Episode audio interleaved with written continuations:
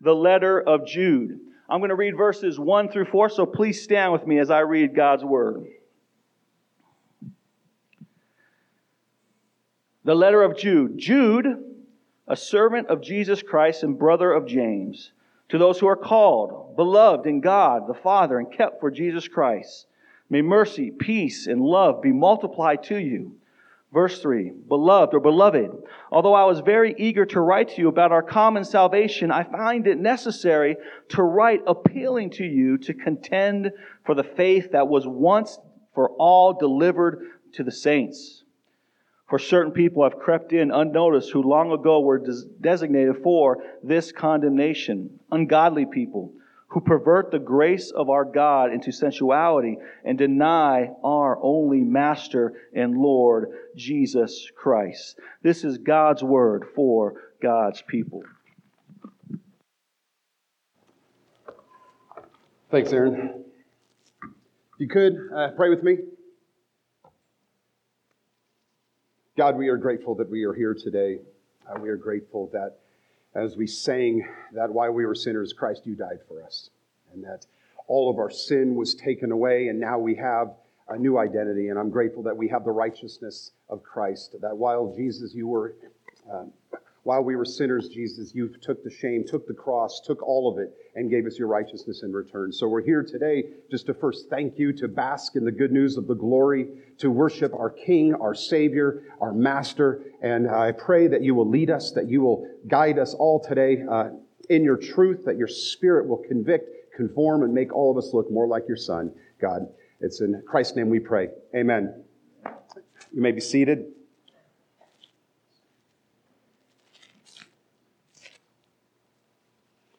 It is a short book, and I want to start with this word picture in mind. It comes from Matthew 15. Jesus is there. He's got his boys there, and they're sitting and they're, they're engaged with the Sadducees and the Pharisees, these religious people. And they test Jesus, asking him for a sign. Jesus rebukes them, and then they leave and they go on a little sailing expedition. They land, and Jesus is there, and the boys are just stuck, and they're saying, Hey, we're hungry. Did you bring the bread? No, did you? And they're preoccupied and worried about the bread. And Jesus turns to them and says, Why are you worried about that leaven? You should be worried about the leaven of the Sadducees and the Pharisees, that bread. And the disciples turn and they go, Oh, we get it.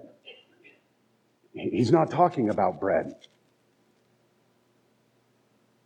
He's worried that these false teachers are proclaiming a false message. And they missed it. Hey, I'm hungry. Dude, what are we getting? For, get bread. These people, it's like cooking. You have salt, but you might have rat poison right next to it. They might look the same. They might smell like the same, but they're not the same. And one, if you contaminate it with the other, is dangerous. You got to be careful that it doesn't come in unnoticed. That's the imagery we have today that we just read in Jude. And we pick up and we see right from the get-go in these first four verses, I love these books that start out, start out by saying who wrote it. It was written by Jude, the brother of, of James and the half-brother of Jesus. But notice the first thing you say, he doesn't identify himself first as the half-brother. He says, I am the servant of Jesus. This word servant in the Greek is important to understand because he uses a stylistic language in a few verses after. He says, like, I'm, I'm a bondservant, a slave, one willing who gave his life to follow King Jesus. I gave it up. I'm not my own, as Paul said. I was bought with the price. And who I am? I'm a servant of King Jesus. That's his identity. We serve, as he says right after, our master. He's my Lord. He owns me. And my job, my purpose, my mission, I am here to testify of this grace and to contend for the gospel.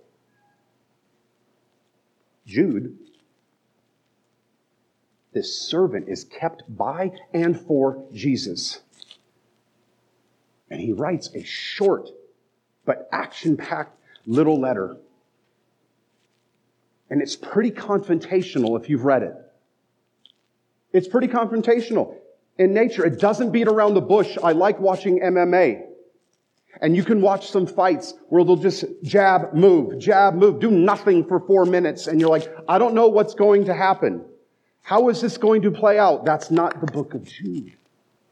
Jude starts right from the jump after his introduction saying, Hey, I am, I, I, beloved, I want to have a multiplication of mercy and grace and peace upon you. After his initial intro, here's what he says. He identifies why he wrote it. Right from the jump, no mixing words. Let's go. He says, I wanted to write to you in regards to our common salvation, but rather, he calls this people group who were mixed, probably mixed with Jews and Gentiles. If you read all of Jude, which she'll take you a little cat nap, you blink and it's done. There's so many Old Testament references. These Jewish and Gentile people, these, they're recognizing these references. And so he is saying to them that they get it. Hey, I'm going to ask you to contend. I was going to write about the gospel. Now I'm switching gears a little bit, and it is about the gospel, just differently.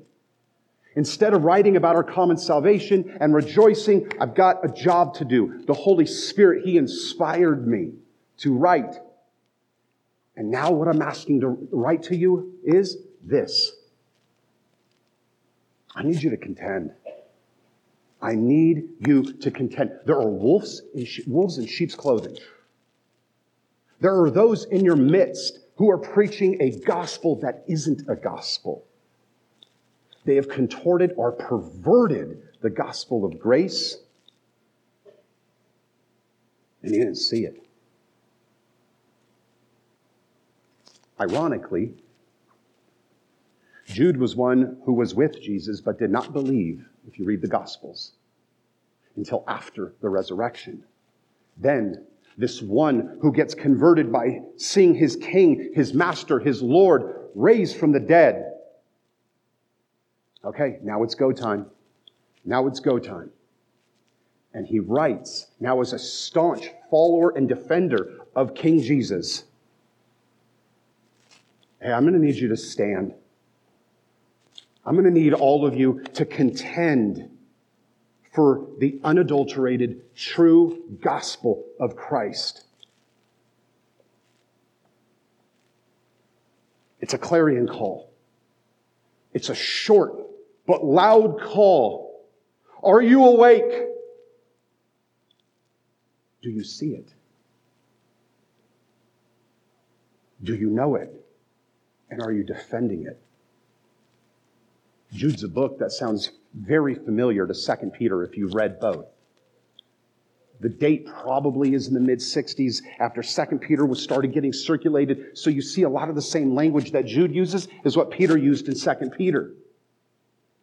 However, if I erased Jude and I just put up there, hey, I got a message for you, it's our announcement, and I read all of Jude to you, and you didn't know where it was from, it would sound eerily similar to a prophetic letter for a time and place such as this.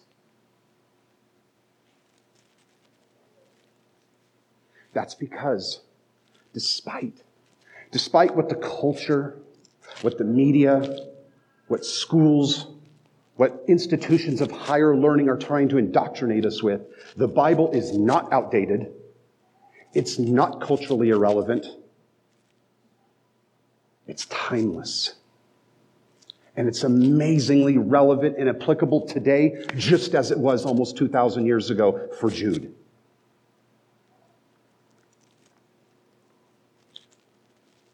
These people, Jude writes, these people that we need to contend against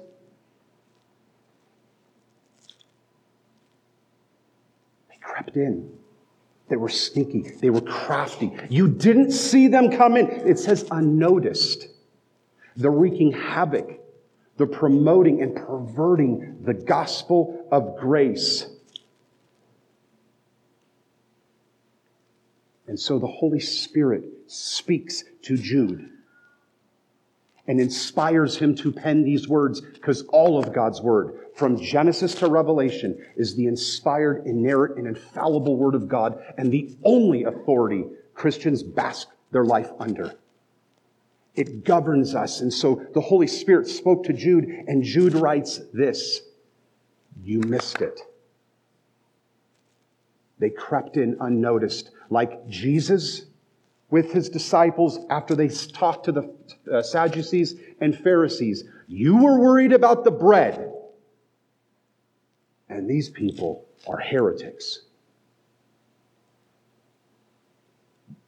You should be worrying about the words of God. Look at verses 3 and 4 again, and you'll see what I mean.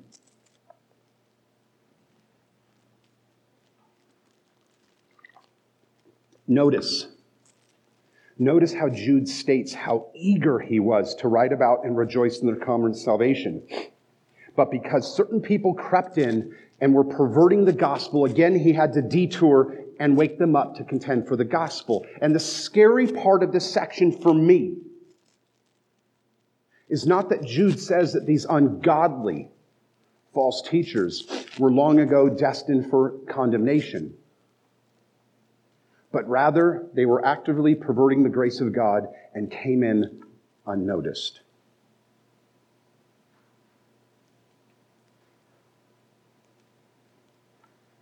Latoya Raveneau, she is the executive producer of Disney Animation, controls it. Here was her release after she was hired. In my little proud pocket of Disney family, the showrunners, the writers, the creators were super welcoming of my not so secret gay agenda. I don't have to be afraid of these two characters kissing in the background. I felt comfortable wherever I could adding queerness. No one would stop me, and no one here is trying to stop me. Now we hear that, and most of us might recognize, hey, that's, that's not aligning with Scripture. Most of us can hear a press release from Disney saying, I'm trying at every opportunity to add queerness, promote the gay agenda. And for most of us, it's, hey, that's not okay. We can see it. We get it. That's not what Jude's talking about. See, we change that and remove Disney from the banner and put it inside a church or in a Christian book or a Christian singer and add in and sprinkle in some verses, use some Jesus talk, use some interpretation gymnastics to contort scripture, and call it biblical love and unconditional grace and forgiveness that God's love is greater than your sexuality. And now, here we are. It might be easy for us to sniff out the Disney. But what about the Christian, the ungodly teacher who's teaching a false perversion of the gospel of grace? That it's okay.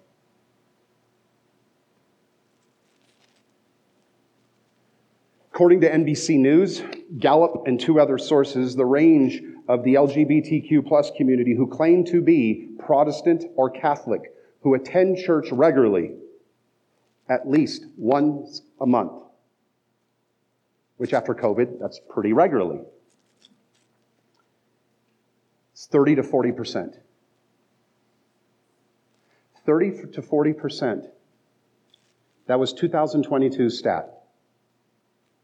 30 to 40% of this group identifies I'm Protestant and I'm a regular attender of a church and I've reconciled my lifestyle with Jesus.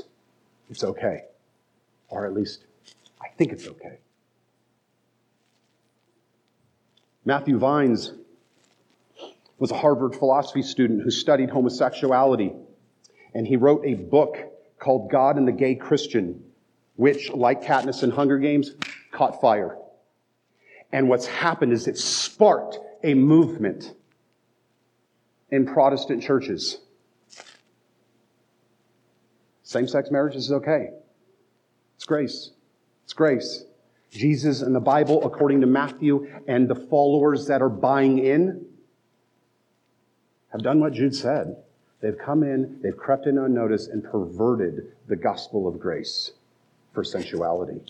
Because what they said is taken Romans 1 or 1 Corinthians 6 or a slew of other passages and said, that's not what it's talking about. It's talking about pedophilia, or it's talking about um, not same sex, Christ centered, monogamous, homosexual marriages. It's talking about a guy with a lot of different guys, he's just promiscuous.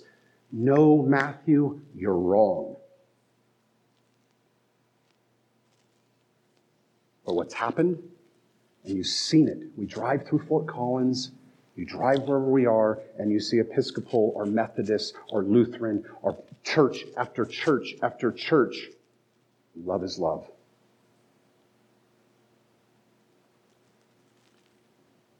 They've taken the Word of God, which has been clear, clear on defining sexuality and sensuality, and they have perverted and contorted it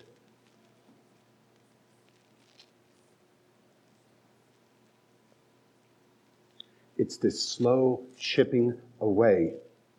And it revolves around the faith shattering, twister scripture, twist, scripture twisting question that has started sin. Did God really say that? Did God really say that? I'll come back to that in a little bit.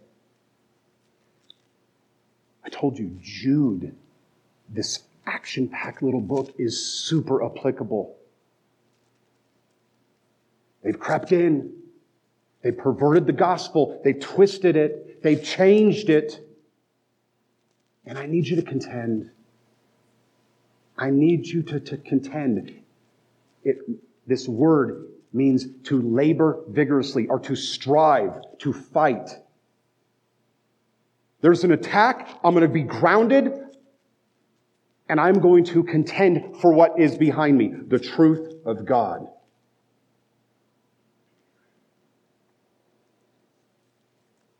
Matter of fact, in the King James, it says earnestly contend. Like, like uh, this is my job.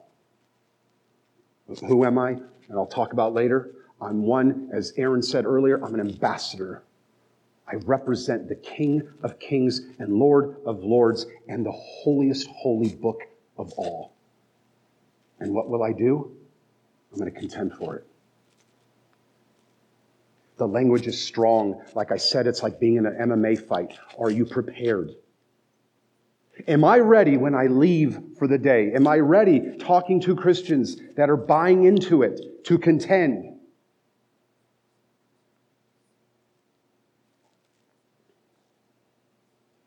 The words in the Bible in this area are that Christians, yes, yes, we're to be humble and meek.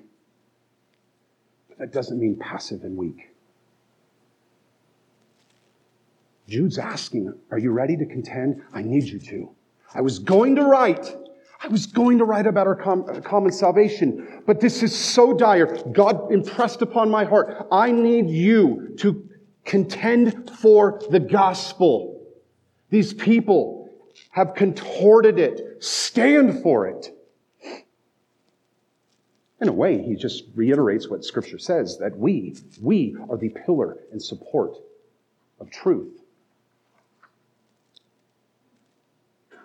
I love how Scripture brings on layer and layer and layer to build a theology it's not a one off. This is not just one little passage in Jude that we take and go, okay, we're going to contend. Jude says it, but you can't miss it if you read Scripture. Look at Paul in 2 Corinthians 10. For though we walk in the flesh, we're not waging war to the flesh.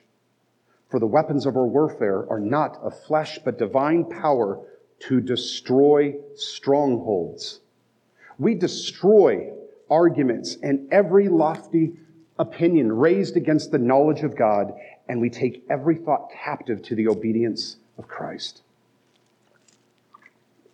Or Ephesians 6. Finally, be strong in the Lord, and in the strength of his might, put on the whole armor of God, that you may be able to stand against the schemes of the devil. For we don't wrestle against flesh and blood, but against the rulers, against the authorities, against the cosmic powers of this present darkness, against the spiritual forces of evil in the heavenly places. Words matter. We heard that last week. Words matter. Why such strong language?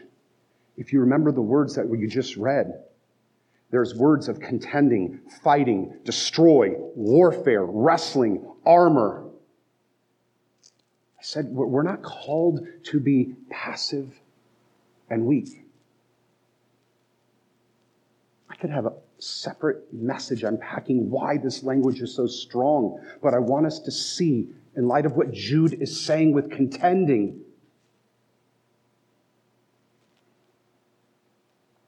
Satan's crafty. We read it. He's crafty. It's a scheme, it's a game plan. And do we see it? Jesus, Christianity is not a buffet that we get to pick and choose what we like and don't like. Jude's saying, contend for this gospel. They've perverted it.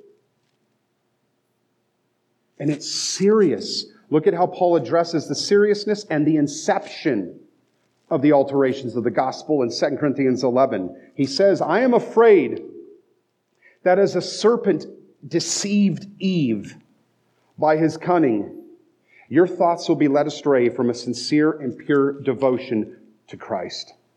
They are sincere, they are devoted, but they're being led astray. For if someone comes and proclaims another Jesus than the one we proclaimed, or if you have a different spirit than the one you received, or if you accept a different gospel from the one you accepted and you put up with it readily enough, it goes on, ending the section, what I'm doing, meaning contending, I will continue to do in order to undermine the claim of those who would like to claim that in their boasted mission, they work on the same terms as we do. They are not the same. They might look like salt, they might smell like it, they're not. For such men are false apostles. They're deceitful workmen, disguising themselves as apostles of Christ. And no wonder, for even Satan disguises himself as an angel of light. So it's no surprise if his servants also disguise themselves as servants of righteousness, and their end will correspond to their deeds. I'll touch on that second in a second. It is pretty hard. That language is pretty strong, but it is loving, protective language, calling these deceitful angels of light that are spreading false doctrines as false apostles, deceitful workmen. They're servants of Satan. That's our battle. Jude's writing it. Hey, they kept, they crept in unnoticed. You didn't see it. You didn't catch it and they're perverting the gospel. So I'm going to need you to stand and contend or earnestly fight, labor vigorously. It's like being on a landing ship tank on June 6, 1944, and you're getting off the, into, onto the beach of Omaha. Are you ready? Do you see the danger in front of you? Am I paying attention? to what's happening around me? Or do I just get off going, hey, it's a cool beach? Dude, there's so much water. It's so pretty. There's lots of loud noises, but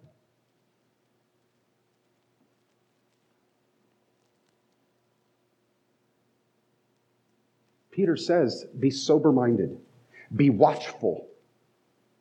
Your adversary, the devil prowls around like a roaring lion, seeking someone to devour. Resist him. Firm in your faith, knowing that the same kinds of suffering are being experienced by your brotherhood throughout the world.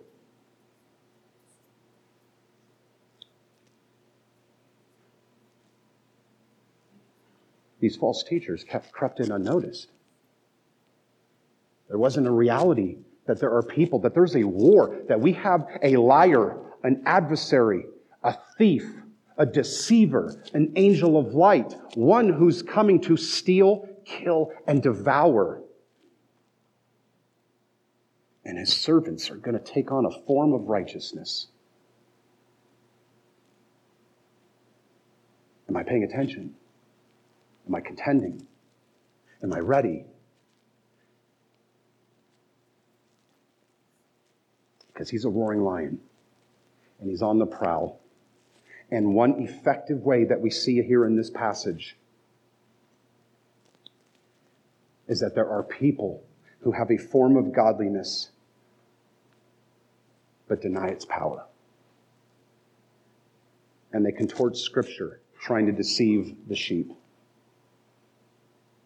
Satan did it with Adam and Eve and succeeded. He tried to do it again with Jesus and failed. The Word of God is powerful. He used words to speak creation into existence. Jesus, who was the Word, put on flesh and came into this earth. Psalm says that God esteems his name and his words above all things, and his words are a light and a lamp unto our feet and our path.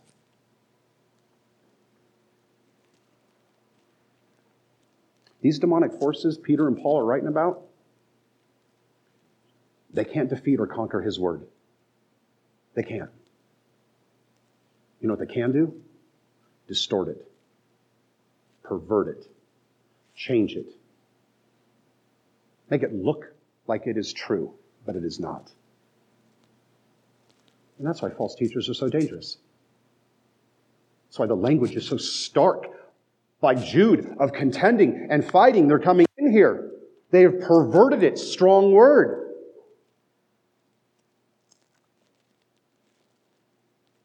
I mean, we've seen this in our culture. Teachers who come in to churches and raise up churches and plant and pastor, and they have a form of godliness, and they can get a megachurch in Houston, and you can sit with Osteen under America's pastor but when asked if Mormons are Christians, when asked if hell is real, when asked if homosexuality is a sin, oh, I, I, I can't say that.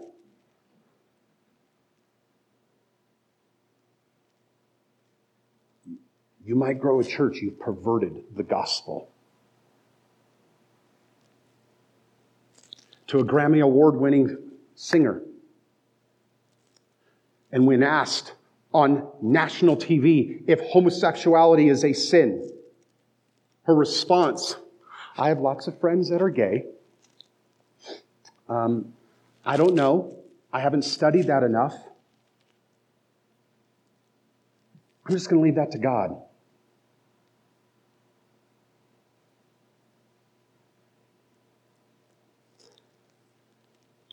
To a pastor of a large movement in church, who not only kissed dating goodbye, he kissed his wife and his faith goodbye.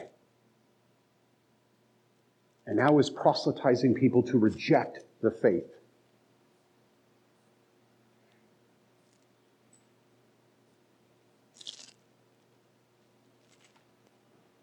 Or to a best selling Christian who writes books and videos and curriculum, but changes to appease the masses, possibly don't know his motive. I don't think hell's for real. I think everyone gets saved. Put a cute little title in the book called Love Wins. And now you're a best selling author, leading people astray. The danger here, by just these few examples,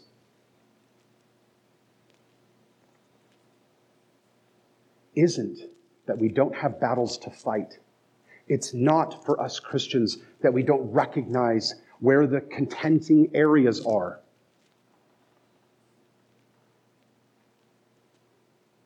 It's that we're just silent. We can tend to be passive. And here's how we got here, in my opinion. First, we overlook evil. Then we permit evil. Then we legalize evil. Then we promote evil. Then we celebrate evil. And then we persecute those who call it evil. Think of our culture. Think of if Jude was writing today, hey, I need you to contend. False teachers have come, come in and crept and perverted the gospel of grace. They've denied Jesus, our only master. I wanted to write to you about the gospel. I need the detour, and now I'm writing to contend. We've, in our culture, and unfortunately too many churches, we've overlooked evil. We're not going to engage in that. That might be too political. We've permitted it. We've even legalized it. Then we promote it. Then we celebrate it. We don't just want you to accept it, you need to celebrate it. It reminds me of Isaiah 5:20. Woe to them who call evil good and good evil. Jude makes this statement from Isaiah in another fashion in verse 4 when he says these certain people, these false teachers who are promoting and teaching a perverted form of the gospel of sensuality as those who have been designated for condemnation.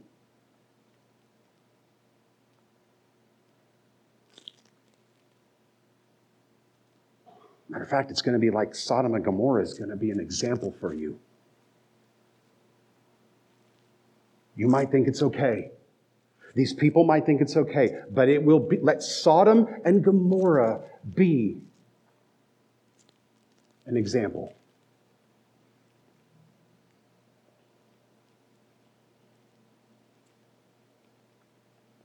We hear these, as Jude said, these perversions of the gospel in our culture, and unfortunately, more and more in our church of love is love, let kids decide their own gender. It's not a baby, it's my sexual choice. Porn doesn't hurt anybody. I mean, after all, you can look at the menu, you just can't order. I think it's actually really wise. More and more Christians are buying this. It's really wise to live and have sex before you get married. Why? Because then at least you get to know people. You get to see if it works.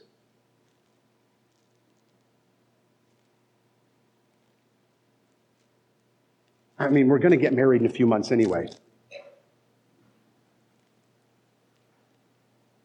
It's grace.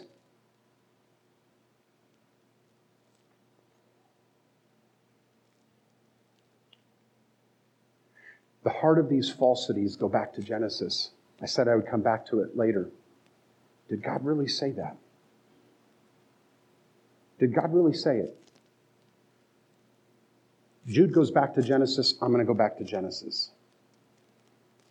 Some of us tend to think when Adam and Eve were there, when Eve bit, Adam was gone. Scripture doesn't say he was gone. Scripture states that she was lured in by the lies and deception and the craftiness of the serpent, the evil one. And she bit. And then she gave some to her husband who was with her.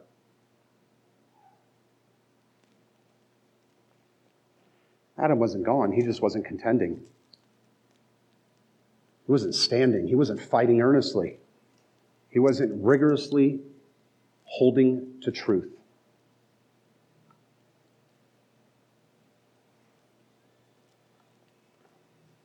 And it's the same today as it was with Jude. According to a 2022 Gallup poll, The majority of Christians, 58%, say the Bible is the inspired Word of God. Now, the poll I looked said that like yay. That actually disappoints me. 25% say that it should be taken literally. What this is saying is that from people, and what Gallup was saying is those who are going to church twice a month in our country, those who attend a church twice a month, half of it say it's the inspired word of God. God wrote it. 75% of them say this shouldn't be taken literally. I'm not going to follow it. We're silent. We're not contending. Did God really say that?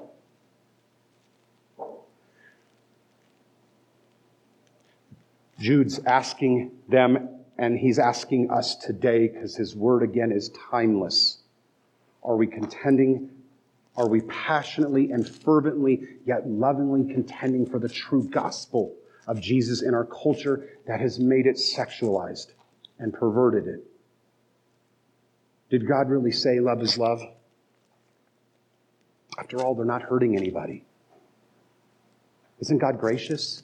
Isn't He loving? Doesn't He love us more than our sexuality? No, contending is God is love. Love is not love, God is. Contending is saying, Jesus, you, you got it wrong, Matthew. Matthew Vines, you say Jesus never condemned homosexuality. Matthew 19, he does. He talks about a marriage between a man and a woman.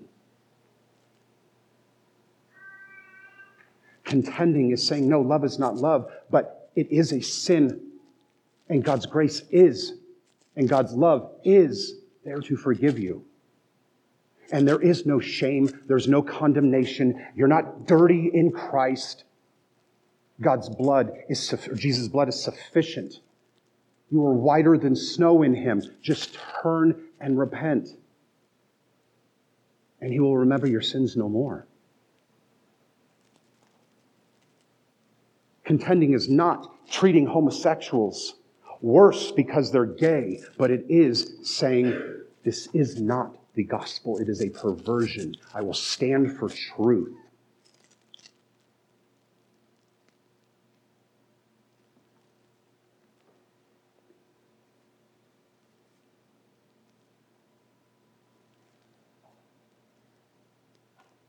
Earlier, I brought up a comment, and it's a challenging one. Jude, the context here, when you say perversion, there's a lot in that word sensuality. There's a perversion of grace to indulge the flesh in matters of sexuality and sensuality. And it's one that's ravaging our culture. Hear me. There is no shame or condemnation for anyone in here for what I'm going to say. Rather, let us contend.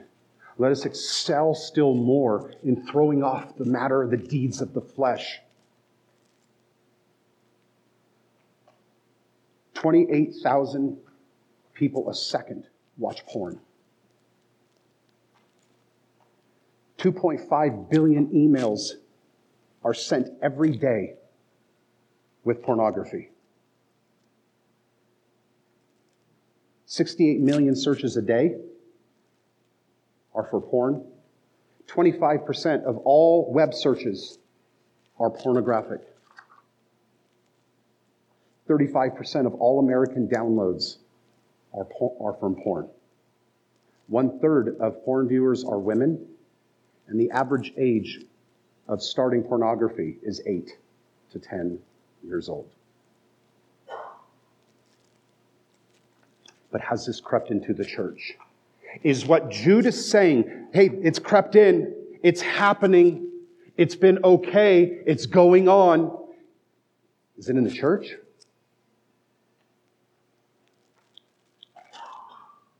I looked up four studies. 68% of men 18 through 65 who say they go to church twice a month. And 50% of pastors in our country look at porn regularly. 76% of men, 18 through 24, look at it. The Gospel Coalition states that 30% of women do, and that 70% of unchurched Americans state that it's not morally wrong, it's neutral, and actually, if agreed upon, can be really beneficial for your marriage. We wonder why we get it. It has crept into the church. And the perversion of grace sometimes that Jude is saying is contending for is hey, this needs to be eradicated. It needs to be eradicated. There is a perversion of the gospel of grace. Hey, I'm a guy. It's what we do. No, again, no judgment, no shame. It's saying, let us contend, let us make war with the lie of the enemy and contend for the gospel of grace, which says this if you are stuck, as Hebrews 12 says, you're so easily ensnared by sin, throw it off. And if you need help, go reach out to people. Don't keep it in the secret. Contending is, I will make it public. I will share. I'm going to go talk to a pastor. I'm going to go talk to our friends. I'm going to go talk to people, and I will, will overcome this. Because that's my name. I'm an overcomer. That's my identity. I'm a new creation in Christ. The same power that rose Christ from the dead dwells within me. And you know what contending is? This ain't going to define me. It's not going to mark me. And I'm not going to deal with this. Why? Because the same power that rose him from the dead dwells within me. And now through Christ in him, because of his blood and that spirit that reigns, and he reigns in me. He rules in me. He is my king, and I will overcome this. Why? I'm contending. By grace shall we keep on sinning? By no means. May it never be. That's contending. That's not taking the, the, the, the, grace of the gospel and saying it's okay. No. Jesus died for it. And I close with this. These are just a few examples. But how do we keep contending in our age uh, is what I just said. Okay, okay, okay, Cyrus, I get it. We need to contend. There's been some perversions in the gospel. There's been some twisting, some contortions. Maybe I don't see it. Maybe I don't know it. How can I? First is what Aaron said. What's of first importance? Remembering the gospel. Remembering our identity. Who we are in Christ. Is that while I was a sinner, Christ died for me? I was born into sin, but while I was a sinner, God made him who knew no sin become sin so that we might become the righteousness of God. See, Jesus lived perfectly, died horrifically, and rose triumphantly. Why? That if anyone will put their faith in him, in him alone, then the grace of God will make you a new creation. That the old is gone, the new is here, and we fight and contend from the false doctrines out of who we are in Christ, standing alone on the bedrock word of God Secondly, we realize we're an ambassador. We contend because it is the, the mission and job that God has given us is we are ambassadors. We represent King Jesus. And wherever, as Josh said last week, wherever we go, wherever we work, wherever we play, wherever we live, wherever it is, are we silent like Adam or are we contending like Jude?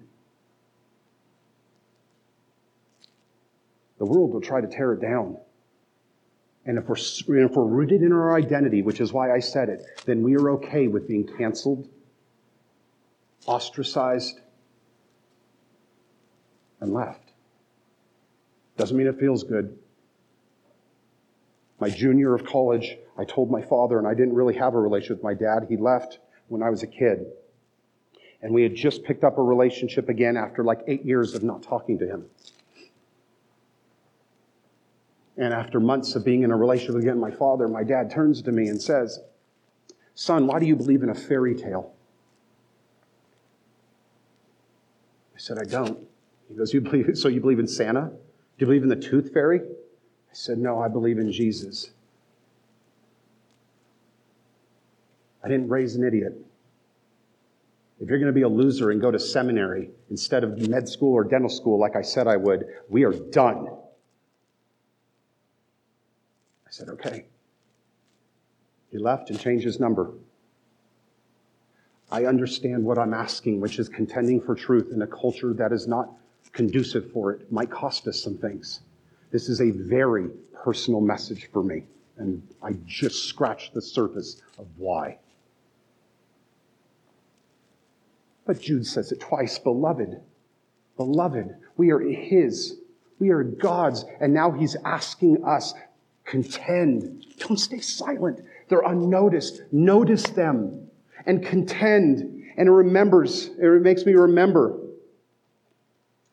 the words of Peter and John when they were arrested and they were in jail. They were brought before the authorities. Hey, stop it. You can't keep preaching. And their words, I can't help but preach and teach and share about the things I've seen and heard. Let that be our prayer. Let the words of Jude lovingly but firmly contending so encapsulate us that wherever we go, we stand for the word of God. Let's pray. King Jesus, I am grateful. I am grateful for who you are, and who you are is our Savior. You were the one who took our shame, our sin, and you got it nailed to the cross, and you took it and you gave us your righteousness. So if there's anyone here who is struggling with any form of sin and any form of buying into the lies of Satan and anything I've talked about today, I pray that this will be the day that they won't sit in lies or judgment or shame, but sit in the freedom of Christ that is just beckoning us. Come, come to me. And your grace and your words, which are sweeter than honey and your forgiveness, which cleanses us and makes us whiter than snow. Let that be what reigns today. God empowers through your Spirit to contend earnestly for the faith. Enable us, equip us, and let us do it together as a community of brothers and sisters, I pray. In Christ's name, amen.